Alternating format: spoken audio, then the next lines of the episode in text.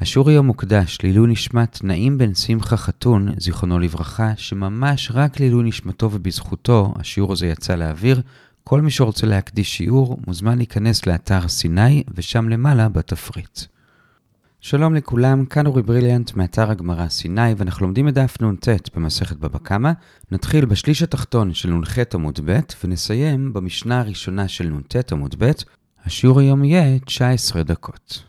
היום אנחנו ממשיכים לעסוק בנושא של חישוב הנזק או שומת הנזק, ונזכיר שבמשנה ראינו מחלוקת שאם הבהמה שלי הזיקה את הפירות שלך, אז יש כאן קולה גדולה של רבנן שאנחנו לא עושים שומה של כמה הפירות בפני עצמם שווים, אלא מה שעושים זה בודקים את השטח היותר רחב איפה שהעצים והפירות, ובודקים כמה זה שווה לפני שהבהמה אכלה כמה פירות וכמה זה שווה אחרי, ואני צריך לשלם את הפער, כשלפי השיטה הזאת הנזק הרבה יותר קטן, כי גם אם עשרה תפוחים עולים בפני עצמם עשרים שקל, אבל אם נבדוק כמה הערך של השדה ירד בגלל אותם עשרה תפוחים, הוא ירד הרבה פחות, אם בכלל. עכשיו, ביחס לאיזה שטח בודקים, אז רבנן אמרו במשנה בית צאה, אבל ראינו אתמול שלפי חזקיה, הכוונה היא בעצם שתמיד מודדים לפי פי שישים מהשטח של הנזק עצמו.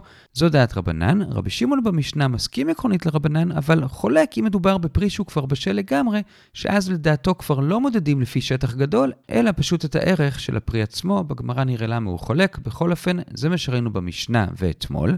היום נראה עוד שני דיונים. בחלק הראשון נדבר על אדם המזיק, כלומר עד עכשיו דיברנו על בהמה, עכשיו נשאל על אדם המזיק, ונשאל האם חכמים שבבהמה שהזיקה מקלים ומחשבים בפי שישים, שזה כאמור כולה, האם גם באדם המזיק הם יקלו כך?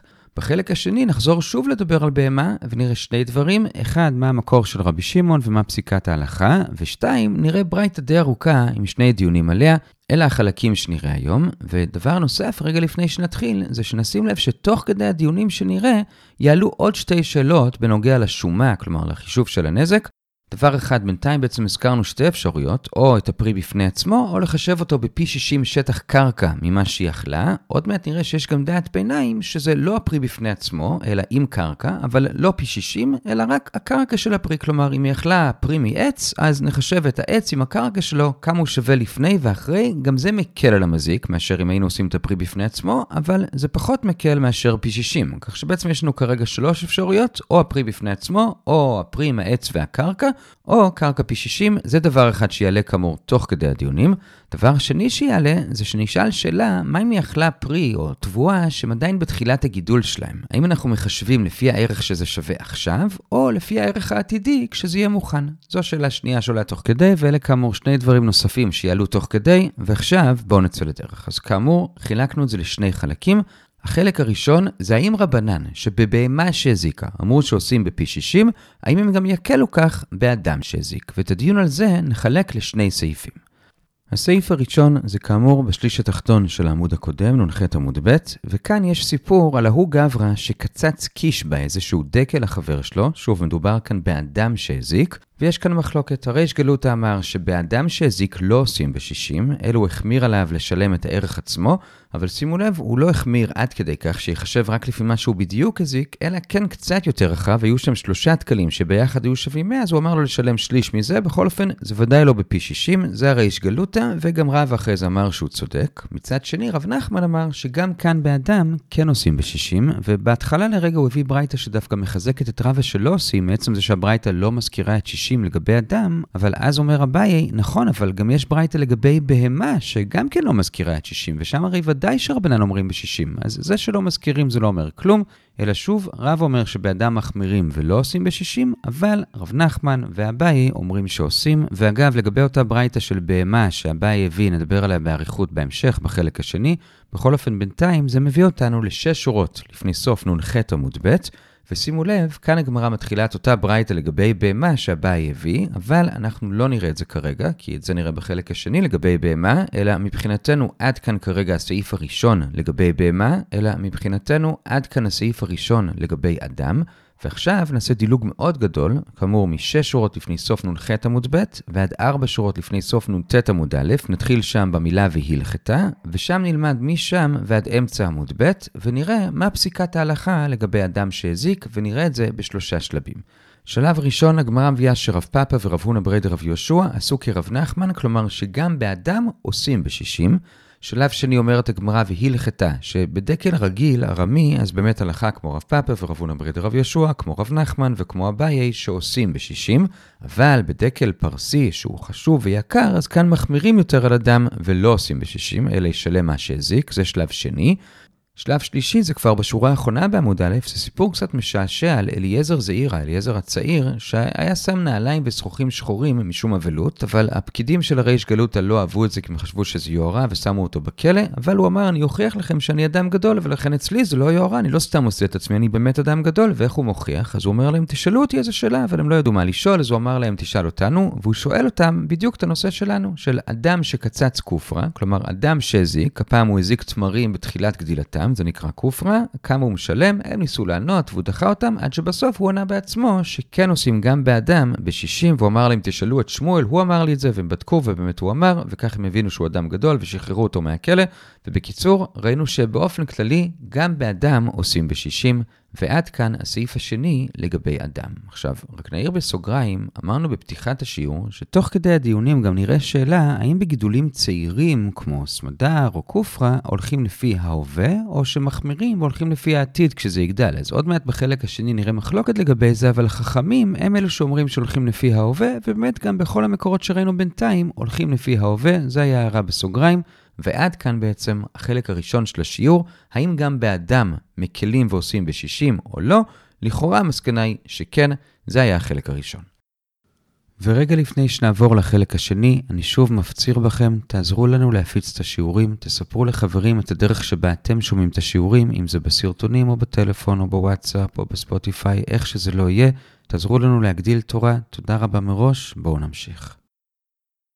בחלק השני אנחנו חוזרים לדבר על בהמה שהזיקה, האם אצלה עושים בשישים, וכאן נראה שני סעיפים, סעיף ראשון זה ברייתא קצת ארוכה עם דיונים ארוכים עליה, וסעיף שני זה דיון קצר על המשנה שלנו, אז בואו קודם כל נתחיל את הדיון הקצר, ואז נחזור אחורה לברייתא הארוכה, אז אנחנו בעצם ממשיכים איפה שאנחנו נמצאים עכשיו, בערך באמצע מודבט, בשורה השנייה בשורות הרחבות, וכאן נראה לגבי המשנה שני דברים, אבל קודם בואו עוד פעם נזכיר, במשנה ראינו מחלוקת, שלפי רבנן עושים בשישים, לפי הפירוש של חזקיה, לפי רבי שמעון, אם מדובר בפרי בשל, אז הוא משלם על הפרי בפני עצמו. זה המשנה, ועכשיו נראה על זה שתי נקודות קצרות. נקודה אחת זה מה המקור של רבי שמעון, אז כתוב בנזק של שן, וביער בשדה אחר, ומכאן הוא דורש שמתי אתה משלם אגב השדה, רק שהפרי או התבואה או ירק עדיין זקוקים לשדה, אבל אם הם כבר בשלים ועקרונית אפשר לקטוף אותם והם כבר לא זקוקים לשדה, אז אתה משלם על הערך שלהם בפני עצמו, זו נקודה אחת, המקור. נקודה שנייה זה פסיקת ההלכה, הגמרא מביאה שרב פסק כמו רבי שמעון, שאם זה פרי בשל, לא עושים כבר בשישים. אגב, באותו משפט גם כתוב שהוא פסק כי רבי מאיר בהקשר אחר לגמרי לגבי בעל שמכר שתי שדות, לא ניכנס לזה כי זה לא קשור אלינו. לענייננו מה שחשוב זה שהוא כן פסק כמו רבי שמעון, שאם הוא בשל לגמרי, לא עושים בשישים. האם באמת להלכה פוסקים כך? אז לכאורה משמע שלא, כי הרי מקודם בכל הדיונים שראינו על אדם, יצאנו נקודת הנחה שעקרונית בבהמה עושים בשישים, וכל השאלה היא האם גם באדם עושים בשישים, והמסקנה הייתה שכן, וכך פסק גם שמואל, ובאמת הרמב"ם ושולחן ערוך פוסקים שכן עושים בשישים, כל עוד הפרי עדיין מחובר, אז למרות שכאן כתוב שרב פסק כרבי שמעון, לכאורה זאת לא הלכה. בכל אופן, עד כאן שתי הנקודות, ועד כאן הסעיף הראשון לגבי בהמה שהזיקה, ראינו את המקור לרבי שמעון מהמשנה, ורב פסק כרבי שמעון, זה הסעיף הראשון, וזה הביא אותנו למשנה בעמוד ב'. עכשיו, בשביל הסעיף השני והארוך יותר, אנחנו בעצם צריכים להשלים את כל עמוד א', אז אנחנו עכשיו חוזרים מהמשנה בנ"ט עמוד ב', ועד שש שורות לפני סוף נ"ח עמוד ב', וכאן אנחנו חוזרים לברייתא שראינו בתחילת השיעור. נזכיר שכשדיברנו על האם אצל אדם יש שישים, אז הבא הביא את הברייתא הזאת בשביל להראות שהנה אתם רואים בברייתא שאפילו חכמים לגבי בהמה שהזיקה לא הזכירו שישים, אז תורה שזה שהם לא הזכירו זה לא אומר שלא עושים, אבל מקודם כשהזכרנו את זה לא ראינו את הברייתא עצמה, עכשיו נראה את הברייתא. אז זו ברייתא קצת ארוכה, נראה אותה ואז נראה שני דיונים עליה בגמרא ובזה אנחנו מסיימים. הנושא באופן כללי בברייתא זה כשבהמה הזיקה לגידולים כשהם עוד צעירים, ולגבי זה נראה שני דברים. דבר אחד זה שאם היא כתמה נטייה, כלומר עץ צעיר, אז כאן כאמור, למרות שהברייתא לא אומרת את זה, בכל זאת אמרנו שלפי אביי ורב נחמן התכוונה שכן מחשבים בשישים, אבל היא מוסיפה שבנטייה יש גזרה מיוחדת שגזרו גזרי גזרות שבירושלים, שיש מינימום לתשלום, וגם אם ב-שישים לא מגיע לזה, אז חייב לשלם את המינימום. ומה המינימום? אז אם זה נטייה בת שנתה זה שתי מאות, ואם זה בת שנתיים, ארבע מאות. ולמה גזרו? אומרים הראשונים, משום יישוב ארץ ישראל. זה דבר אחד שהברייתא מחדשת, ועל זה לא נדבר בהמשך.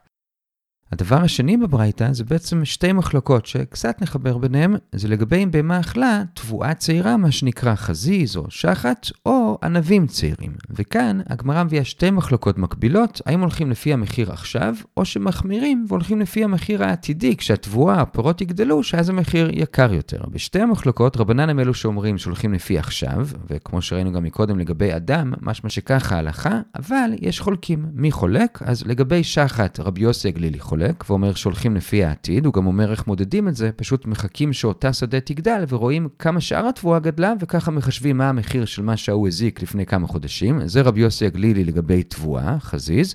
לגבי סמדר, כאן יש שני תנאים שחולקים על חכמים, זה רבי יהושע ורבי שמעון בן יהודה בשם רבי שמעון, ושימו לב, הם חולקים על חכמים ומחמירים מהם בשתי נקודות. נקודה אחת זה מה שעכשיו דיברנו לגבי הווה ועתיד, שחכמים כאמור הולכים לפי ההווה, ואילו שניהם הולכים לפי העתיד, עוד מעט בדיון הראשון על זה נראה מה בדיוק ההבדל ביניהם, זו נקודה אחת שבה הם מחמירים על חכמים, נקודה שנייה שבה שניהם מחמירים, כך לפחות עולה ברש"י, זה שחכמים כאמור מחשבים את זה אגב הקרקע, ולא סתם קרקע, אלא כמו שראינו בהתחלה, לפי אביי ולפי רב נחמן, למרות שחכמים לא הזכירו את זה, הם מחשבים בפי שישים, זה חכמים. לעומת זאת רבי ישוע ורבי שמעון בן יהודה בשם רבי שמעון, מחשבים לא לפי הקרקע הכללית יותר, וגם לא לפי הקרקע של הדבר עצמו, אלא פשוט הפירות בפני עצמם. אלה שתי הנקודות שבהם רבי ישוע ורבי שמעון בן יהודה בשם רבי שמעון מחמירים החכמים, זו הברייתא. עכשיו רק בסוגריים נדגיש משהו, וזה שלגבי הנקודה השנייה שהם מחמירים ואומרים ששמים את הפירות בפני עצמם, רק שימו לב שהם אפילו יותר מחמירים מרבי שמעון מהמשנה, כי כשרבי שמעון במשנה אמר ששמים את הפירות בפני עצמם, הוא דיבר על פירות שהם כבר בשלים לגמרי. הם לעומת זאת אומרים את זה על פירות בשלב הרבה יותר מוקדם, סמדר או משהו אחר, נדבר על זה עוד רגע. בכל אופן, הם יותר מחמירים מרבי שמעון. אלה שתי הנקודות שבהם מחמירים על חכמים. שוב, הם הולכים לפי העתיד ולא רק לפי ההווה. ודבר שני, הם בודקים את הפרי בפני עצמו, ולא אגב הקרקע, ובטח שלא אגב שישים. עד כאן הברייתא, ועכשיו נראה שני דיונים על הברייתא, ובזה אנחנו מסיימים. דיון אחד זה ברבע עליון של עמוד א', וזה שאומר אביי שרבי יוסי הגלילי ורבי ישמעאל אמרו דבר אחד, וזה ששניהם הולכים לפי העתיד. עכשיו, נעיר בסוגריים, כמובן גם רבי יהושע ורבי שמעון בן יהודה בשם רבי שמעון, גם אמרו שהם הולכים לפי העתיד, אבל אולי אביי לא הזכיר אותם כי הם אמרו את זה על פירות, ואילו הוא מזכיר את מי שאומר את זה על שדה. אז כאמור רבי יוסי הגלילי אמר את זה על שחת, ואביי מוסיף שגם רבי ישמעאל אמר את זה, ואפילו הביא לזה מקור מפסוק. וזה בברייתא הבאה, דתניא, כתוב בפסוק לגבי שן ורגל, מיטב שדהו ומיטב מיטב קרמו ישלם. ומה הכוונה מיטב? מיטב של מי? אז רבי עקיבא אומר, הכוונה היא מיטב של המזיק. אם המזיק משלם בשדה, אז שייתן את השדה הכי טובה שלו. זה רבי עקיבא, נשים אותו בצד, אבל רבי ישמעאל אומר, מיטב של ניזק. ומה הכוונה? מה? אתה רוצה להגיד לי שאם לניזק יש שתי שדות, אחת שווה אלף ואחת שווה מאה, ואני זקתי למאה, אני צריך לשלם לו על האלף, את האלף לא הזקתי, זקתי את המאה. אז הגמרא מביאה שני פירושים, שמה שמעניין אותנו זה השני. בכל אופן, הפירוש הראשון זה של רבי די ברבין, שאומר שאם יש ספק לאיזה מהם הזקתי, אז אני משלם על היקר, אבל אביי דוחה את זה מה פתאום, הוא מוציא מחברו עליו הראייה, אלא אומר אביי, הכוונה של רבי ישמעאל שהוא משלם ממיטב של הניזק, זה שאם הזקתי לתבואה שכרגע בתחילת הגידול, כמו המקרה של שחת, אז אני הולך לפי המיטב של אותו שחת, כלומר בודק מה יהיה המחיר של אותו שחת בסוף, כשהוא יקצר, וזה מה שאני משלם, כלומר בדיוק כמו שאמר רבי יוסי הגלילי, שהולכים לפי העתיד. זה היה דיון אחד על אותה ברייתא, דיון לגבי המקרה של שחת. הדיון השני על אותה ברייתא, זה קצת מתחת לאמצע עמוד א', ובזה אנחנו בעצם מסיימים עוד כמה דקות, זה לגבי המחלוקת על הסמדר. כאמור ראינו בעצם מחלוקת בשתי נקודות, חכמים אומרים שהולכים לפי ההווה ועושים בשישים, לעומת זאת גם רבי יהושע וגם רבי שמעון בן יהודה בשם רבי שמעון החמירו בשתי נקודות, גם שהולכים לפי העתיד ולא ההווה, וגם שעושים את הפרי בפני עצמו לפי רש"י, ולא אגב אגב הקרקע או אגב שישים, כך שיוצא לכאורה שבעצם שניהם אומרים אותו דבר. אז מה ההבדל? אז קודם בואו נראה מה כתוב אצלם. אז כשרבי יהושע אמר את זה, הוא אמר את זה על פרי שהוא סמדר, כלומר הענבים, מיד אחרי שהפירות נשרו, כבר אז הפרי הזה מספיק עצמאי ומספיק גדול, בשביל שנשלם עליו בפני עצמו ולפי העתיד כשהוא יהיה מוכן. זה היה רבי יהושע. לעומת זאת, כשרבי שמעון בן יהודה אמר את זה, הוא לא דיבר על סמדר, אלא על שני שלבים אחרים, אחד מוקדם יותר מסמדר, ואחד מאוחר יותר מסמדר. כלומר, הוא אמר שאם הענבים בקושי גדלו, מה שנקרא לולבי כפנים, אז באמת מחשבים את זה אגב הקרקע, ומשמע כמו חכמים, כלומר ב-שישים, ואולי גם לפי ההווה, הוא לא אומר, בכל אופן זה כשזה שלב מוקדם יותר מסמדר, לעומת זאת, אם הענבים הם כבר בוסר, שזה שלב מאוחר יותר מסמדר, אז באמת הוא אומר כמו רבי ישוע, שמחשבים אותם בפני עצמם ולפי ההווה. זה רבי שמעון בן יהודה בשם רבי שמעון. עכשיו, הבעיה היא שהוא לא אמר מה לגבי שלב הביניים של סמדר, ולכאורה, אם נדייק מהרישה של דבריו, כלומר, שאם זה מוקדם יותר זה עוד לא עצמאי, משמע שמסמדר זה כבר כן עצמאי. לעומת זאת, אם נדייק מהסיפה של דבריו, שהוא אמר שמבוסר הפרי כבר כן עצמאי, אז לכאורה משמע שמסמדר הוא עוד לא עצמאי. אז מה עושים בסמדר לפי רבי שמעון בן יהודה? זה עצמאי או לא עצמאי? אומר אבינה, זה עצמאי. כלומר, הוא התכוון שכבר מסמדר זה כמו בוסם, זה נחשב עצמאי, מחשבים אותו בפני עצמו והולכים לפי העתיד. זה דעת רבי שמעון בן יהודה בשם רבי שמעון. עכשיו, מיד שואלת הגמרא, רגע, הרי לפי זה יוצא שבעצם רבי יהושע ורבי שמעון בן יהודה אומרים בדיוק אותו דבר, שניהם לפי העתיד ושניהם מחשבים את הפרי בפני עצמו, אז מה ההבדל ביניהם? עונה הגמרא, איכא ביניהו, יש ביניהם בכל זאת הבדל, וזה האם מקזזים את הכחש גופנה, את ההכחשה של הגפן. מה הכוונה? אם הבהמה שלי הזיקה לך עכשיו לענבים כשהם עוד קטנים, ונניח שאותם ענבים שניזוקו עכשיו, בעתיד הם בפני עצמם יהיו שווים חמש מאות שקל, אז עקרונית אני צריך לשלם לך חמש מאות שקל, אבל אולי צריך להכניס כאן עוד גורם לחישוב, הפעם להקל על המזיק, וזה שהרי כשמורידים לגפן כמה אשכולות, זה קצת מעברר את הגפן, זה פחות מכחיש את העץ, וזה קצת חוסך לנזק, אז אמנם הנזק הוא נגיד חמש מאות, אבל הרווח מזה שהוא קצת יברר לו את העץ, זה נגיד מאה, והמחלוקת בין רבי יהושע לבין רבי שמעון בן יהודה, זה בדיוק בשאלה הזאת, האם לקזז מהתשלום את אותו רווח עתידי. עכשיו, בהתחלה הגמרא לא יודעת מי אמר מה במחלוקת הזאת, היא רק אומרת שבזה הם נחלקו, אבל אבל הבאי אומר, אני יודע מי אמר מה, וזה שרבי שמעון בן יהודה הוא זה שאמר שכן מקזזים מהתשלום של הנזק את אותו כחש גופנה. ואיך הוא יודע שזה רבי שמעון בן יהודה אמר את זה? הוא יודע את זה מתחום אחר לחלוטין, אבל שגם שם רבי שמעון בן יהודה מקזז דברים מהנזק. וזה מאדם שאונס אישה בתולה, שהוא צריך שלם לה נזק, צער, שבט, ריפוי, בושת, אבל אומר רבי שמעון בן יהודה שכשמחשבים את הצער, אז חלק מהצער זה גם הכאב הפיזי של השרת הבתולים, אבל הוא אומר, על זה הוא לא צריך שלם, כי הרי ממילא מתי שהוא הייתה מתחתנת ומצטערת את אותו צער, ולכן אני מקזז את זה כבר עכשיו. זה רבי שמעון בן יהודה שם, ואגב, חכמים שחולקים שם עליו, הם לא חולקים עליו עקרונית, הם רק אומרים, זה לא אותו צער, כי כשאם בעלה זה מרצון, לכן היא פחות מצטערת, אז אתה לא יכול לקזז הכל. בכל אופן, רבי שמעון בן יהודה בוודאי אומר את זה, שמקזזים מהנזק עכשיו דברים שעתידים להיות, וממילא, מן הסתם הוא גם זה שאומר את זה אצלנו, שכשהוא משלם על הנזק של הגפן, הוא מקזז מזה את מה שהוא חסך לנזק, בזה שהוא פחות מכחיש את העץ. אז סיכמנו שזה רבי שמעון בן יהודה אמר את זה, שמקזזים, ולסיום, הבא מוסיף שלא רק הוא אומר את זה, אלא שוב, בהקשר אחר לחלוטין, גם רבי יוסי ובן זאי אמרו דבר דומה, וזה שאדם שמכה אישה בהיריון וגורם לה להפיל את העובר, אז הוא צריך שלם לבעל פיצוי כספי, אבל אומרים גם רבי יוסי וגם בן זאי, שמהפיצוי הזה לבעל צריך לקזז סכומים שאותם הבעל כביכול הרוויח מזה שהפילה. מה הוא הרוויח? אז אומר רבי יוסי, הוא הרוויח שני דברים, הוא הרוויח גם את דמי המילדת, שעכשיו הוא לא יצטרך לשלם, וגם את האוכל הנוסף שהוא יצטרך לתת לאישה, כי אישה בהיריון אוכלת יותר, ועכשיו שהיא כבר לא בהיריון יכולת פחות, אז אם נגיד התשלום על העובר זה עשרת אלפים, אני סתם זורק, אז מזה תוריד את כמה שעולה לסחור מילדת ולאכול יותר, אז הוא ישלם לבעל שמונת אלפים במקום עשרת אלפים, זו דעת רבי יוסי שמקזזים את שני הדברים, בן זאי אומר שמקזזים רק את האוכל, אבל את המילדת לא, כי הבעל יכול לטעון, אני לא התכוונתי לשלם על מילדת, אשתי לא צריכה מילדת, היא יולדת לבד, אבל את האוכל הוא כן יקזז, ושוב אנחנו רואים כאן שגם כשאתה משלם נזק על משהו שעשית, אתה יכול לקזז מזה את מה שהנזק עצמו כביכול הרוויח לנזק, גם כאן באישה הרע, וגם בנושא שלנו, של הכחש גופנה, כלומר, הזקתי לך ענבים, אבל גם קצת עזרתי לך בעץ על ידי זה, אז זה מקזז מהנזק, כך סובר רבי שמעון בן יהודה בשם רבי שמעון, לעומת זאת רבי ישוע אומר שאת זה לא מקזזים. הזקת, תשלם את הנזק,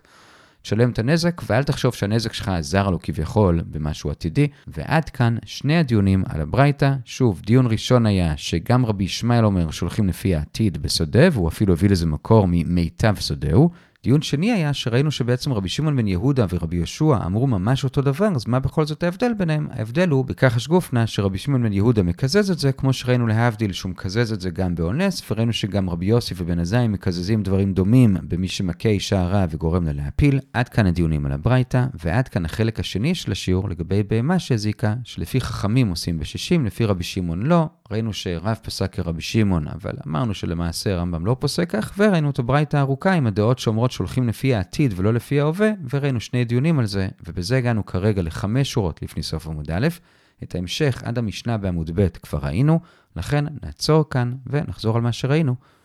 המשכנו היום לעסוק בשומה של הנזק, שנקודת הפתיחה שלנו זה המחלוקת במשנה, שלפי רבנן תמיד מחשבים את זה בפי שישים, ככה אמר חזקיה אתמול, ואילו לפי רבי שמעון, אם זה פרי בשל, אז פשוט מחשבים את הפרי בפני עצמו, והיום ראינו שני חלקים. בחלק הראשון שאלנו, האם גם באדם שהזיק עושים בשישים, ולגבי זה ראינו שני סעיפים. בסעיף הראשון ראינו מחלוקת שהריש גלותא ורב אמרו שבאדם לא עושים בשישים, אלא מחמירים, אבל רב נחמן אמר שכן, והבאי חיזק אותו מזה שאנחנו רואים שיש ברייתא לגבי בהמה שלא הזכירה שישים, ממילא גם זה שיש ברייתא לגבי אדם שלא הזכירה שישים, זה לא אומר שזה לא בשישים, אלא זה כן, זה סעיף ראשון, כשבהמשך בחלק השני נעריך באותה ברייתא לגבי בהמה. בסעיף השני ראינו שבאמת פסקו להלכה שזה בשישים, אלא אם כן זה דקל יקר שאז מחמירים, ועד כאן החלק הראשון. בחלק השני חזרנו לבהמה וראינו שני סעיפים. בסעיף הראשון ראינו מקור לדעת רבי שמעון במשנה, מזה שכתוב וביער בשדה אחר, וראינו שרב פסק כמותו, אבל שוב, רבי שמעון אמר את זה רק בפרי בשל כבר, ולמרות שרב פסק כמותו, משמע שהרמב"ם לא פוסק כמותו, אלא כל עוד זה מחובר לעץ, אז עדיין עושים בשישים, זה היה סעיף אחד. בסעיף השני חזרנו לאותה ברייתא שבה הביא שלא הזכירה שישים, ולדעתו למרות זאת היא סוברת שכן עושים בשישים, וראינו את הברייתא עצמה, וזה שהברייתא עוסקת בבהמה שזיקה לגידולים קטנים, אז אם היא קטמה נטייה, אז שם יש קנס מינימלי של בת שנתה שתיים מאות, בת שנתיים ארבע מאות, משום יישוב ארץ ישראל. אם היא אכלה תבואה או ענבים צעירים, אז כאן יש מחלוקת האם הולכים לפי עכשיו או לפי העתיד. לגבי תבואה, אם היא אכלה חזיז, רבי יוסי הגלילי אומר שהולכים לפי העתיד, וחכמים אומרים לפי ההווה. אם היא אכלה סמדר, שזה ענבים שבדיוק עכשיו נפל להם הפרח, אז גם כאן חכמים אומרים לפי ההווה, אבל רבי יהושע ורבי שמעון בן יהודה בשם רבי שמעון מחמירים בשתי נקודות, גם שהולכים לפי העתיד, וגם שלא עושים בשישים, אלא פשוט הפרי בפני עצמו. זה מה שכתוב בברייתא, והוספנו שהם בעצם מחמירים אפילו יותר מרבי שמעון במשנה, כי הוא אמר שמחשבים את הפרי בפני עצמו רק שזה פרי בשל, ואילו הם אמרו על שלב הרבה יותר מוקדם, שעוד שנייה נזכיר מהו. זה היה בברייתא. בגמרא ראינו שני דיונים. דיון אחד זה שאמר הבאי שלא רק רבי יוסי הגלילי הולך בשדה לפי העתיד, אלא גם רבי ישמעאל, וגם יש לו מקור ממיטב שדהו, שלפי רבי ישמעאל הכוונה היא מיטב השדה של הניזק, והבאי הסביר שהכוונה היא שבודקים כמה אותה שדה תהיה שווה בעתיד, כלומר המיטב שלה בעתיד, וזה מה שהמזיק צריך שלם. זה דיון אחד על הברייתא.